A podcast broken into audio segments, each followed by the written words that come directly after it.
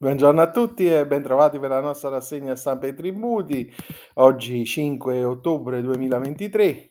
ci occupiamo uh, di uh, rottamazione, cambio in corso, articolo di Giuliano Mandolesi su Italia Oggi che uh, riporta i chiarimenti dell'Agenzia delle Entrate e Riscossioni sulle novità del piano sanatoria delle cartelle. Fino al 10 ottobre si potrà chiedere all'Agenzia delle Entrate e Riscossioni la modifica del piano della rottamazione quater passando da pagamento in un'unica soluzione al numero massimo di 18 rate previsto dalla normativa per l'intera durata della dilazione.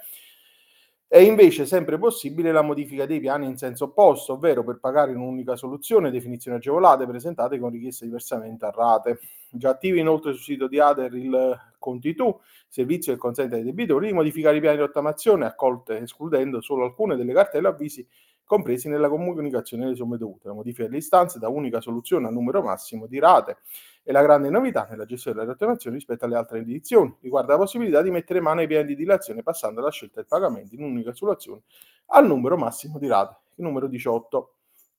E poi eh, parliamo eh, di accordo di ristrutturazione per accelerare la riscossione dei tributi locali, Reggio Emilia anticipa la delega fiscale, articolo di Alberto Schede e Marcello Morconi su NT Plus Enti Locali d'Edilizia, dice come il Comune ha dichiarato eh, di interesse pubblico aderire a una proposta di ristrutturazione del debito un, eh, IMU ricevuta da una società immobiliare negli ultimi anni, a fronte delle crescenti difficoltà delle, eh, di raggiungere gli equilibri di bilancio per gli enti locali, diventa sempre più necessario dare interpretazioni normative che anticipano anche le indicazioni di legge nazionale. In questo senso il Comune di Reggio Emilia ha dichiarato la sussistenza di interesse pubblico ad aderire a una proposta di ristrutturazione del debito IMU ricevuta da una società immobiliare in base all'articolo 57 del codice della crisi di impresa e dell'insolvenza, superando il dogma dell'indisponibilità assoluta della pretesa tributaria. Tale principio viene attenuato per alcune fattispecie normative specie se c'è interesse pubblico e una convenienza economica finanziaria rispetto a scenari alternativi, quali quello del fallimento delle azioni esecutive. Comuni Reggio Emilia in con alcuni pareri, sezione regionale di controllo dei conti, delibera sezione di controllo toscana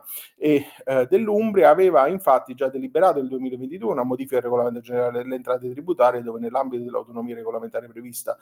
dagli articoli 52 del 496 del 97 si era prevista la possibilità di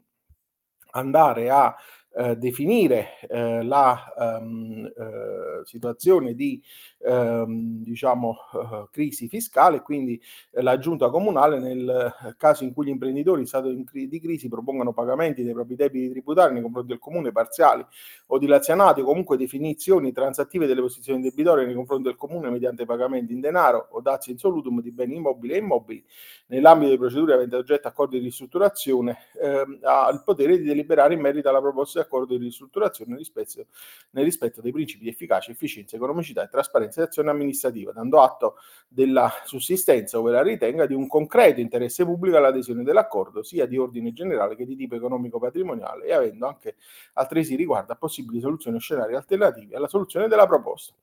Questo è l'ultimo articolo della nostra eh, rassegna di oggi. Io vi auguro un buon proseguimento di giornata e vi do appuntamento a domani per concludere insieme questa settimana. Arrivederci.